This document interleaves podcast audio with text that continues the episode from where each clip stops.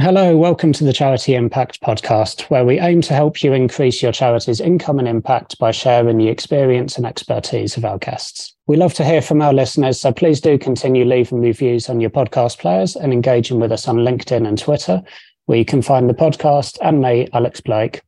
I'm particularly keen to hear what your favourite bits of the episode are, any questions or thoughts you have on the topic, and any feedback you have for me as a podcast host, trying to make this resource as impactful as I can for you. I do aim to get back to everyone who engages with us in any way, so I hope to be in touch with you soon. I'm joined today by two guests from the Charities Aid Foundation Catherine Mahoney, Research Manager, and Mark Greer, Director of Philanthropy Services. We're going to be discussing the UK Giving Report 2023, the findings and key trends from what is the largest study of giving behaviour in the UK, looking at some of the changes year on year from pre pandemic to now, and also how charities can respond to these challenges and opportunities. So, welcome to the podcast, Kat, Mark. Great to have you here. Looking forward to it. I've been following Kath's work for since I started working in the sector, probably a long time ago. Um, always lots of interesting kind of reports and commentaries coming coming from you guys. So I thought what would be good would be to start off just with a bit of introduction, I suppose, for people that haven't come across the report before. So I know it's been going for a long time as I said, it's kind of, you know, largest study of given behavior in the UK. So it'd be cool just to get that little bit of background and, and that little bit about the methodology and, you know, the number of people that are involved in responding to it and that kind of thing. Yeah, absolutely. Um, so this is one of our, our flagship reports at CAF, and it's a real privilege to work on actually because it has um, been going in one guise or another for, as you say, actually a really long time. I mean, you can find references to its precursor Hansard references, you know, from parliamentary records back to sort of Thatcher's time and before. So it, in one in one form or another, it has been around a long time. Um, we've been producing what we're calling the UK Giving Reports. It's about 2004, 2005.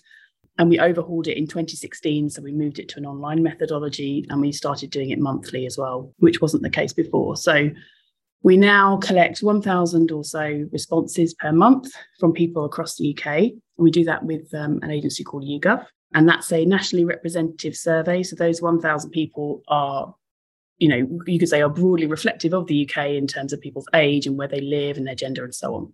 And we're asking them about their uh, charitable behaviours. So, you know, how much did they give? Who did they give to? Did they volunteer? And, and so on.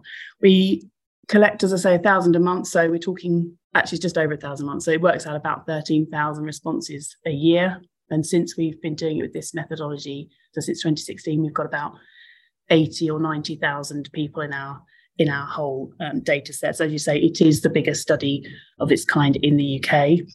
And having that many data points is just, you know, it's amazing to work with. It really helps us to build that um, longitudinal picture. It can help us to pick up nuances that we might otherwise miss if we just did you know dips at certain times of the year mm. That other pieces of research might might miss. So, for example, you know we know because we're doing it so regularly, we know when giving peaks in November, uh, slightly less extent in December. We can pick up things like Ukraine and people giving to Ukraine. We picked up Captain Tom. I mean, it wasn't specifically that mm. people said Captain Tom, but we could very clearly see that that spike, which is really a yeah, which is really great to work with. So we've got that sort of reliability and that, and you mentioned it's like a, a representative sample of the population. So it's like a mix of age and demographics, ethnicity, and all of those kind of things. And so we're we're talking very much about that sort of general public giving as opposed to looking at like major philanthropy and that kind of thing with this particular report, aren't we? It's definitely a broad brush. Yeah, that's absolutely yeah. right. Sort of mass giving, if you like, by the by yeah. the, the general public. Yeah. Yeah. And so for this latest report, which um, will be obviously on the data from 2022, uh, what what are the sort of key headline trends from that one? The overall headline, I guess, is really a sort of continuation of something that we've seen over the over the last several years. I mean, in a nutshell, giving had sort of levels of giving, so not necessarily the amount, but the number of people giving had been sort of declining slightly. And just as we kind of went into the pandemic, there was a definite shift in the pandemic fewer people giving. And that seems to be entrenched. So basically, giving levels have never really gone back to where they were pre COVID. So, yeah, fewer people giving. They are on average giving more. Um, so, actually, last year, we had 12.7 billion in donations, is our estimation of the, the sort of total pot given by the British public. And that was the highest we've recorded. However, it was given by fewer people, and it was likely quite a lot of that was driven, that increase was driven by giving to support um, Ukraine mm. after the invasion. So, um, yeah, a, a, challenging picture, I suppose, especially when you consider we know obviously charities are dealing with increased demand. You know, their income is down not just from mass, you know, wider sort of public giving, but um, probably being squeezed on, you know, the money that they're getting from local authorities or being asked to do more with mm. with sort of less and costs of course for charities as well with energy uh, the energy crisis and so on so yeah it's sort of a little bit of a, a negative um, picture we saw a similar kind of thing with volunteering that went down during covid as well probably i mean obviously it would have gone down during covid because the, the opportunities weren't there but also i think as we came out of the pandemic I don't know. A, a, lot of older people tend to volunteer. Maybe there's a little bit mm. rest to get back involved, and also people probably just got out of the habit as well. Yeah. Workplace sort of related volunteering as well, with people working a lot more hybrid and maybe not in the office so much. So maybe some of that isn't happening as well. Yeah. So basically, fewer people are giving, but the people who are giving are, are tending to give larger amounts, um, and in fact, quite substantially so, actually. Yeah, it's interesting, isn't it? Those sort of developments, and I, I suppose you, I think you said the numbers have been going down since before the pandemic, so it's not necessarily a, a kind of um, you know related to that, but we've we've not seen them go back up again. I don't know. Do you get a sense of? I suppose this this report doesn't necessarily give you the the sort of data to to understand why that might be, but I don't know if if either of you have any any kind of um, hypotheses as to why it might be that those figures are going down? I mean, I guess there are various factors at play. Certainly, opportunity, I think, is a big part of it, and that will have driven a lot of that acceleration or deceleration rather during mm-hmm. COVID. We did see an uptick, quite a big uptick in the number of people who said they weren't asked to give to charity in the last year. And, you know, we know that being asked is obviously a very big. People often do it when it's presented to them right in front of them. It's made very easy. If those opportunities aren't there for whatever reason, then we'll be losing people who might otherwise have donated. So I think that's definitely part of it. Yeah, so I think one of the really interesting things is you know the old adage in fundraising communities that one of the most common reasons why people give to charity is because someone asked them to give. And of course, one of the things that really happened during the pandemic was with sponsorship in particular, which fell from 23% of people sponsoring someone in the year before the pandemic. Uh, sorry, it fell from 32% before the pandemic to 23% last year. And that was a real consequence of there just not being the opportunities for people to go out and fundraise and, and, raise sponsorship and also for for therefore for donors to, to sponsor friends for doing those things. And and we saw how the pandemic catalyzed all sorts of trends in the wider economy in terms of technology and and working from home and all that sort of those trends that were grown through the pandemic. But you really see it in the charity world as well where uh, things trends that were there before really were catalyzed and that i think is one of the most acute consequences for the charity sector of the pandemic was particularly around sponsorship income and, and that style of, of fundraising. Oh, yeah, I think that's uh, some of those methods um, just weren't there. Obviously, the sort of face to face fundraising in the street stopped, and the and the big events and things like that stopped. And I guess they've they've come back, but maybe the numbers of people engaging in it and not so much. And maybe there's something around the the cost of living crisis that people are maybe less keen to do that type of fundraising where they're asking their sort of friends and family to sponsor them to do something when they know that uh, you know things are tight for people and there's the sort of inflationary issues that everyone's dealing with so yeah it'll be interesting to see i think next year the report on this year's kind of activity to see again certainly with some of those trends some of those changes since the pandemic like how how much they're kind of starting to reverse or you know which which ones are really kind of taken hold and, and have changed. Because i suppose some of those things like the the hybrid working for example i think is here to stay to kind of greater or lesser extent in different organizations but certainly now more of a mix isn't there so some of the some of the stuff around the corporate volunteering you mentioned um, certainly impacted by that kind of thing isn't it some of them probably are entrenched. I mean, cash giving, for example, we talked about this before. Mm. Cash giving kind of fell off a cliff really during that first lockdown. Yeah. And I mean, it has crept up a bit, but it's never going back. For that, and you know, people haven't got cash, well, again, if it's a if it's a quite a casual sort of donation opportunity, those some of those will be missed.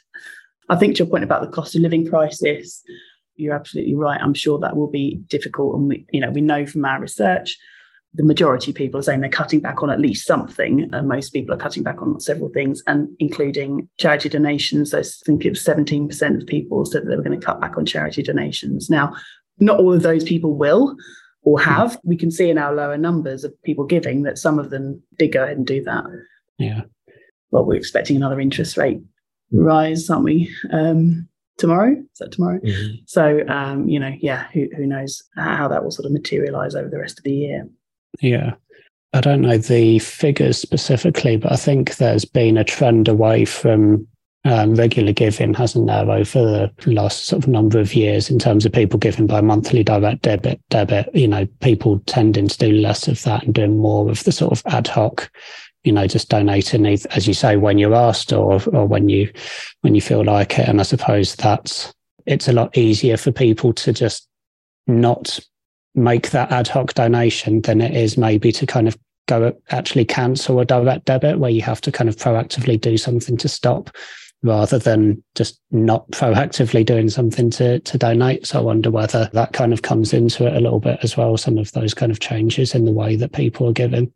Mm. I, mean, I think the direct debit point is interesting because that's actually the, the top way to give now, whereas it used to be cash. Um, but yeah, I mean, you're right. We did have a number of people who said that they had cancelled a direct debit or a regular gift to charity because of the cost of living crisis.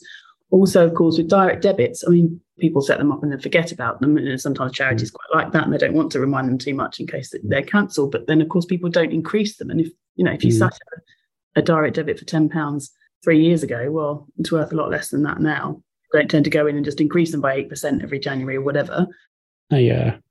I wonder what some of the changes are around the way that people want to engage with charities and with organizations because I suppose we've probably reached a point where everyone's inboxes are at saturation point and I suppose less you know more people kind of cancel the postal stuff because of environmental factors and and just kind of not wanting that. So switch to emails, but now no one wants more emails in their inbox. So yeah, it's interesting how some of those factors can impact. Because then, of course, if people aren't opted into things, then you can't ask them again or you know engage with them in different ways. So yeah, I suppose across those sort of different channels, some of those changes and and those sort of demographic changes, I think, in terms of young people wanting to engage in different ways in terms of how they think about social action more broadly um, and sometimes thinking about kind of you know movements rather than necessarily kind of traditional charities. Uh, that's a other kind of interesting things to throw in the mix, I think, isn't it, in terms of some of those kind of wider trends. But I appreciate that won't the sort of data in the report won't necessarily answer any any questions about that. And I don't think I'm necessarily posing a question, but more just kind of thinking out loud about some of those kind of changes that then impact on giving and, and how charities can respond. Because I suppose it's yeah, it's that question of like why why are less people give in how can charities reach some of those people that aren't giving rather than you know the, we can't really rely on the same people to keep giving more and more. So how do we reach those people that aren't at the moment? Yeah and i think it, you raise a really interesting point because there is a lot of change going on out there that are societal trends that, that really affect the charity world as well. And it's something we're giving a lot of thought to is yeah as we see in our high net worth donor base, younger donors, some of whom have made that money themselves very early in life, much earlier in life than historically people tended to generate a lot of money, and some who've inherited it from, from parents.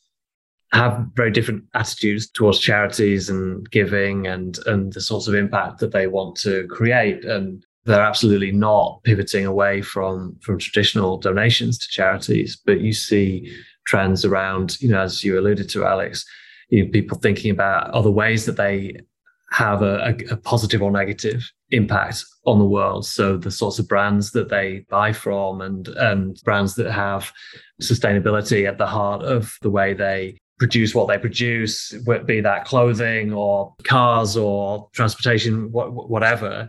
There's definitely people seeing the different ways to have an impact that are not the same as previous generations, where it was all about you know straightforward charitable giving. And, and I think it's really provides both an opportunity and, and a threat to, to charities to tap into a generation that is more socially conscious, perhaps than has ever been before, but also to adapt to a generation that sees its impact and sees the way that it can have a positive influence on the world quite differently to, to how previous generations have.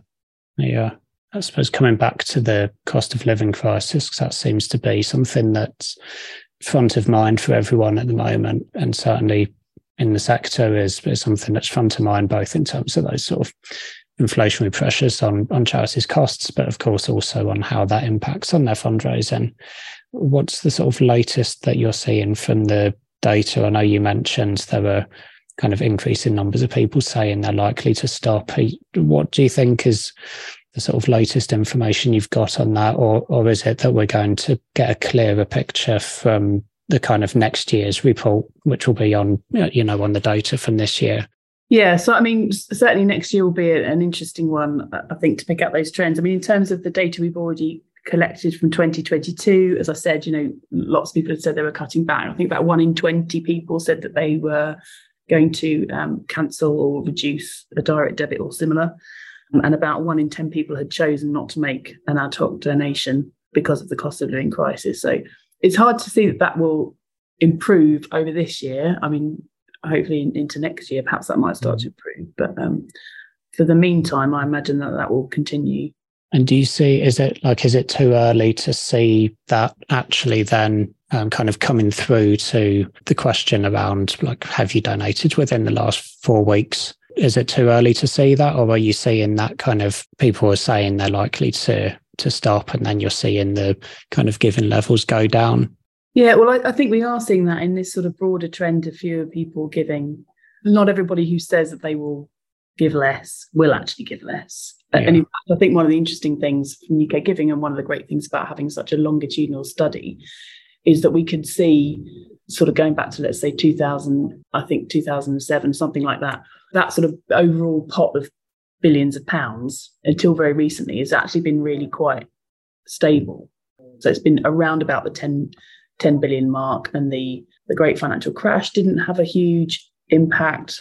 The double dip, it wasn't quite a double dip in the end, was it? But the double dip recession didn't have a huge impact. The Brexit referendum, all these sorts of things that people thought might have a big impact actually didn't really shift the dial all that much. You know, people were committed to, to giving what they were giving it takes a lot to shift that number down yeah. because yeah. people do just keep doing what you know doing what they've committed to do. That said, you know clearly there are fewer people in in, in this um, this year's report, and it was the same for last year. And I wouldn't be surprised if it was the same for next year.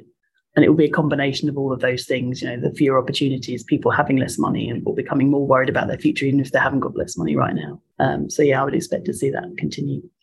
Yeah, I mean the key point, I suppose, is that although the figures aren't hugely alarming, as in as in you're not seeing a huge drop. Like staying at the same sort of level just isn't going to be enough because the need is increasing and the costs of doing the same are increasing. So actually, you know, we need that. We need significant increase in giving as well. Actually, the the episode before this one, I was speaking to Howard Lake, um, the founder of UK Fundraising, and his latest venture is called Giving X, and it's about trying to find ideas, new ways of doing things that will significantly scale that overall giving. And I think he's he's struggling to find even even many people working on that question. Really, you know, just posing the question of how do we significantly o- increase that overall amount of money that's being given and he's looking you know potentially at a sort of global level uh, but yeah it's it's a interesting question in that there are initiatives in certain niches within that. Uh, you know, looking at increasing high high value philanthropy and things, for example, with like Beacon Collaborative or Collective.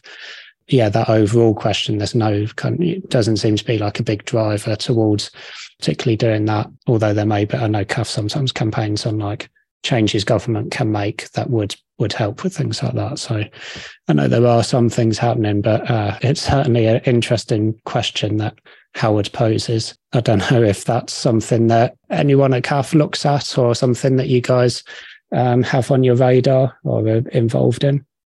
Yes, we're certainly looking at ways that we can help that, as in making it easier for people to give, making giving a more a more common thing. So everything from the way that we make our giving products work better from from the donor's point of view. You know, things like you know, the, our charity accounts where people have a pot of money and, and, give those away. And we want to find ways that charities can showcase their work and their impact to people that have got the money to to give away.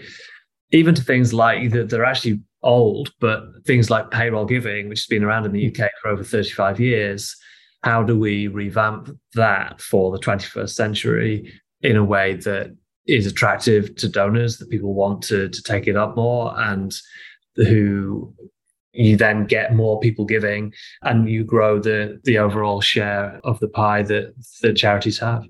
And do you think that will be, you know, if you were to take, say, payroll giving, for example, do you think that's about technological improvements or is it more about communication or something else? I think some of it is technological improvements, making it easier to use, making it more attractive to use. There's some good examples of that in the States that I think could work here. Some of it, though, is around the general culture, isn't it? We see some firms really promote payroll giving amongst their employees and it becomes a, a, part of the identity of the firm and, and, and, a part of how they talk about the, the firm's impact and their employees' collective impact. And other firms don't.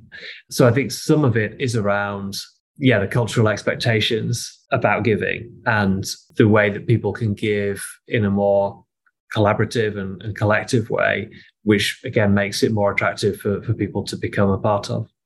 And what what were those examples that you thought of uh, in the US that you've seen? I, I do love a, a good example from somewhere somewhere else. Off the top of my head, I don't remember the, the particular names, but the, the, there's quite a lot of payroll giving providers in the states that have built really engaging technological platforms that the employee okay. can use, and you know you see the impact of, of your donation mm-hmm. more rather than just seeing something being deducted from your paycheck each month. You you get yeah. more information about what it's actually. Yeah. Done. Yeah, yeah, yeah. I think there's. Uh, I was saying to Howard on the last one. Actually, I'm surprised there's not been more like that. You know, in terms of just having really, uh, you know, visually appealing, easy to use apps that you know you can just have a kind of giving app on your phone, and you can you know choose who you support and then you can you know get updates on there that you know demonstrate the impact of your work and you can see kind of videos and images and stories and things like that. It seems like that would be something that would be quite compelling for a donor and also addresses some of those things around you know not wanting the, the incoming stuff. You know it's not kind of coming into your inbox and and getting lost in there. You can kind of go in and see no, you know, I donated to that cause. I want to see what's what's happening with that. How much have I raised in total now, and you know what what difference is that making and things. I've seen one or two one or two apps like that, but I mean nothing that kind of stands out as something that you know a significant number of people have on their phone in the way that you could point to I don't know, for cyclists, they'll have Strava or something. Like, I can't think of anything like that in terms of kind of giving, you know, more than a very small number of people that would have even heard of it, let alone used it. So, yeah, I don't know if it's just not kind of being created yet or if the model's not there. I suppose with some of the fundraising platforms, there's that challenge around the model, isn't there, of, you know, people not wanting to pay the cost of the platform running and that kind of thing with things like Just Giving and places like that. So maybe maybe the business model just isn't quite there to make it work. Hi, please excuse this brief interruption. I just want to give you a discount code for Transformational Fundraising Tactics, a series of live online training courses from UK Fundraising, the news site and community run by Howard Lake since 1994. These courses are typically 90 minutes, delivered by experienced trainers and packed with practical advice so you'll leave with ideas and actions to implement and test straight away. Courses include starting a major donor campaign, how to fundraise online on a shoestring, how to move from fundraiser to CEO, maximizing gift aid, and recruiting and retaining fundraisers. If you go to fundraising.co.uk, you'll find training on the main menu. And then when booking any of the courses, use the code KEDAPOD15, all one word, for a 15% discount. You can also find the link and code on the Charity Impact Podcast webpage for episode 22 with Howard Lake. In the current environment, we definitely all need some transformational fundraising tactics. So I highly recommend checking out these courses. I wanted to ask you as well. I know the giving reports on that sort of wider public. I know you guys work a lot with private philanthropists, individuals, corporate foundations, various different kind of giving models. It might be one for you, Mark, that, you know, when you're speaking to people in that area, what sort of trends are you seeing there? Like, did they tend to be telling you the same sorts of things that you see from that kind of giving report data, or is it a, quite a different different kind of set of opinions and views and behaviours? One of the helpful things with the longitudinal nature of, of this study is you, you can see giving trends through quite a few different recessions and uh, quite a few cycles around the economic cycle now. And one of the things that we always notice is that generally speaking, even in tough economic times, giving by high net worth individuals tends to survive, sometimes grow, even through mm. difficult economic times. And of course, there are people who are in a fortunate enough place to, to be relatively immune from the battering and buffering that, that comes with, with difficult economic times. And we see that. What we say to people is that if you can give, then now is the time. Because as the general public is is tightened, people who are in a more fortunate position really will will give. And we see that every time there's one of these economic crises. I remember talking with lots of clients on the phone as COVID was really hitting and the early stages of the lockdowns. And they were saying, look, we're in a fortunate position. We need to, and there's people, there's charities that need money now. So we've got to give. We know we have to do something. And mm and and that was really really heartening to see really encouraging to see and, and really nice to hear those stories of, of, of how people felt they should respond in that crisis generally speaking giving amongst wealthy people is not actually particularly high in the uk so mm-hmm. there's an organization called the Beacon Collaborative, which is a group of charities and other organizations that, that work in the philanthropy space and that taking different approaches to, to growing giving. And they study giving by millionaires each month. And in the first three months of 2023, one in three millionaires had made a charitable gift of over 10,000 pounds. And that was up significantly from what it tends to be.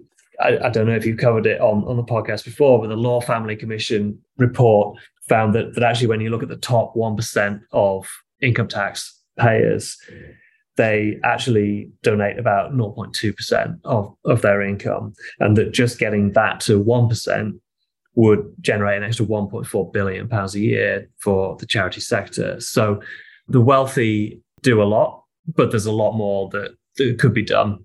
Mm. And that really is both an imperative, of course, on them, but but also on charities to see the opportunity there and, and to to realize again the, the size of the prize that's there if if they can get to the people with the resources and make a compelling case for for supporting their cause. And there are, of course, many people out there who, who want to give, but they want to find an impactful cause that they can believe in and they can trust and, and they can rely on. And, and that's really what they're looking for there's a question in there as well, isn't there, around uh, giving now versus thinking about your sort of long term legacy of giving and, and things like that. Because often with those those giving figures with high value philanthropy, often uh, when millionaire or billionaire makes a huge gift into their own charitable foundation, that's classed as them giving you know that's you know so when you see the financial times rich list and they do the giving list often there's like some huge numbers in there but actually it's just been put into their own foundation. And yes, that's now committed. It has to be given to charitable activity, but it might not be given for another hundred years. So it's always frustrating to see that included in the figures because to me, there's been no social impact from that yet. It only comes when it's then actually given to a charity that's doing something as opposed to kind of sitting there waiting to be granted at some point in the future. But yeah, I mean, it's always good to hear that you know people wanting to give something now when there's when there's a kind of crisis. But I suppose there's a a question to do that even when we're not in kind of crisis mode, which you know will will be nice if and when we reach a point where we feel like we're not in crisis mode after the last couple of years. But yeah, I don't know if you've got any thoughts on on that one at all. Ultimately, creating impact is about getting the money to to charities that that will use it. And I think what I always come back to is we see a lot of people that have set aside money for, for charity and, and are waiting to be inspired to give it we also see a lot of people who are reluctant to do that for all sorts of psychological and personal yeah. reasons. And is two sides of the equation, isn't it? There's the donors and there's the the charities, the causes, and and it's I think there's a great opportunity for charities to to inspire donors to, and, and as I said before, mm. to you know, to to instill confidence in donors to to get them to support that cause our messaging to our clients who who are in a fortunate position is to say, look, you're more needed now than ever. And actually, from your own personal point of view, what that means is the impact you can have is is huge because not everyone's in a position to to give now. I'm pretty sure that during the pandemic, there was an increase in giving towards health causes, as you would imagine, certainly was towards, you know, the kind of NHS related causes and charities in the response to the cost of living crisis, have you seen, um, both in terms of the UK Giving report data and also in your conversations with philanthropists, is there a, shift perhaps in terms of where people give if it's going more towards, you might link to the cost of living crisis relating to poverty and, and food banks and the like?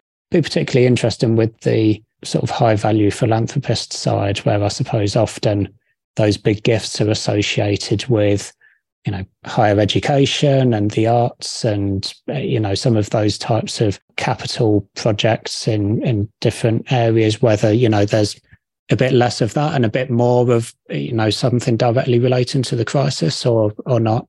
I mean certainly from a sort of broader trends point of view you're right during pandemic we did see a sort of pivot towards to um, hospitals and hospices. And I, I, think that that sort of NHS charities together kind of definitely a part of that.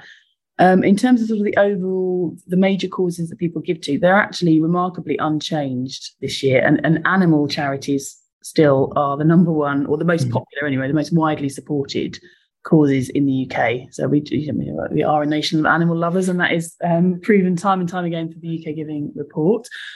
We have captured food banks for the first time this year, so it'd be interesting to see next year whether that's gone up or down. But that was I can't remember the number off the top of my head. I think it might have been about seventeen percent of people said they're given to uh, a food bank. I guess some of the top causes are really the same as they have been for a while amongst mm. the, the sort of the general public in terms of high net worth. Yeah. I suppose it's it's a difficult one, I suppose, to categorize, isn't it, as well? Because I suppose it, you know, it's easy when it's like health or education but something that relates to cost of living. It's probably something that almost every local charity of any kind is probably dealing with in one way or another, but they'll be categorized in different sections because they might be, you know, set up to help children with disabilities, but they will inevitably be helping families um, that are dealing with kind of, you know, in, increasing costs and things like that as well. So I suppose it, it's a difficult one because there's not an obvious kind of category that all of those charities will be sitting in. But I suppose from Mark, from your conversations with philanthropists, maybe it's easier to get a sort of anecdotal feel of whether there are any sort of trends in that way. As you say, it's quite a difficult one to separate. Where you know the COVID leading to huge surge in giving to hospitals hosp- uh, and hospices, really simple.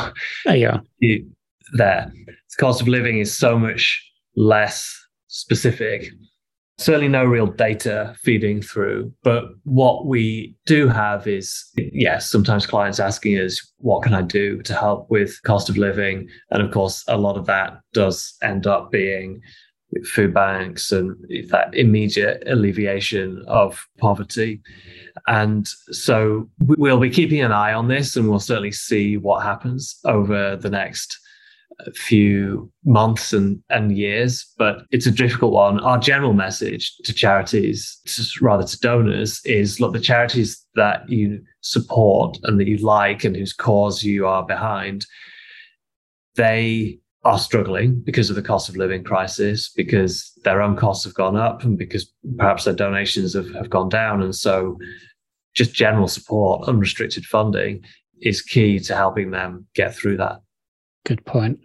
Do you get many people asking you about more of a sort of system change approach? Because uh, I suppose I'd lazily use the examples of food banks as as an example of you know where where where might you donate in response to cost of living but i suppose part of it is you know thinking rather than responding to the crisis thinking about some of the root causes and thinking about you know how can we change things so that we're you know we've we have a more a fairer more prosperous society and all of those kind of questions. Is, is that something that people are thinking about or does it tend to be more that sort of crisis response? How can we you know help uh, now that we have the problem how, how do we do something about it rather than how can we stop this from happening again? It's certainly something that we wouldn't quite say push but promote with, with, with donors is to take that approach to think about systems, to, to think about the causes of the problems rather than the, the symptoms of them. I would say it's still relatively niche within even quite sophisticated high net worth donors, people that look at that, because I think we've had such a culture for such a long time of saying, you know, give this amount of money and it does this exact thing and has this exact impact. And when we talk about systems change and a more systemic approach to philanthropy, you don't have that connection. And, and I think people fall back into the ways of, well, I want to, you know, that I was told 10 pounds buys a meal for, for a family for, you know, a day or two. And, and so therefore that's what I'm going to do. But what we do find is that the further into their giving journey people are, the more they want to think about the systems and how they can change that mm. rather than the symptoms. Yeah. After you've paid for a certain amount of meals, you start to wonder, yeah. you know, where, where it's going to end and what, what you can maybe do to to make it so that people can afford to buy their own meals. Yeah, that's right. Yeah. I think we've probably covered the kind of the key points from the report and, and a bit of other kind of commentary around that. Are there any other resources or, or related reports or wider reading or anything at all that you'd recommend our listeners go to if they'd like to look up more around whether it's giving trends or, or some of the related topics we've discussed? I mean, in terms of reports, um, we're about to uh, release the next instalment of our Charities Resilience Index. So a, a, big part of our of our work at CAF is looking at charity resilience and helping charities to build resilience. So we've been tracking this the topic with charities since October last year, really to try and understand how how the cost of living crisis is impacting them and the sorts of actions that they're taking uh, to mitigate it. So that will be out this week. Also, we've got got a report on corporate giving coming out called uh, Giving by the FTSE 100. Um, and that will be in July, I think. Keep a lookout for that as well. Okay, great. The link to the resilience one, because that will be out by the time this episode is out, and uh, and the other one people can watch out for as well. Is there any final points that you want to share? Any any final message you've got for the listeners at all? I suppose the only other thing would be to add there's also a charity hub on our website with lots of resources around fundraising and engaging with donors and governance and all sorts of other ways, uh, helpful resources that, that for charities at, at this time. So that's always available for charities whenever they want to access it. Okay, great. We'll share the link to that as well. well. Thank you both for coming on and talking through that. That was really interesting. And I'm sure there will be future reports that we'll would love to dig into as well. So hopefully we'll have you back on at some point as well. Great. Thanks for having us. Thanks, Alex. Thank you for listening to this episode of the Charity Impact Podcast. Thank you for giving us your time and attention. I know how precious a resource time is. I hope you enjoyed the show. If I could trouble you for a further two minutes of your day, I'd love to hear from you. You can leave a review on your podcast player via ratethispodcast.com slash charity. You can engage with us on LinkedIn and Twitter. Just search Charity Impact Podcast or search Charity Impact Podcast in your browser to find our website where you can email me directly and you can subscribe to our email list for the opportunity to submit questions for me to ask upcoming guests. You can also find all the show notes and the previous episodes and links to resources that our guests have recommended there. Until next time, take care and thanks for listening.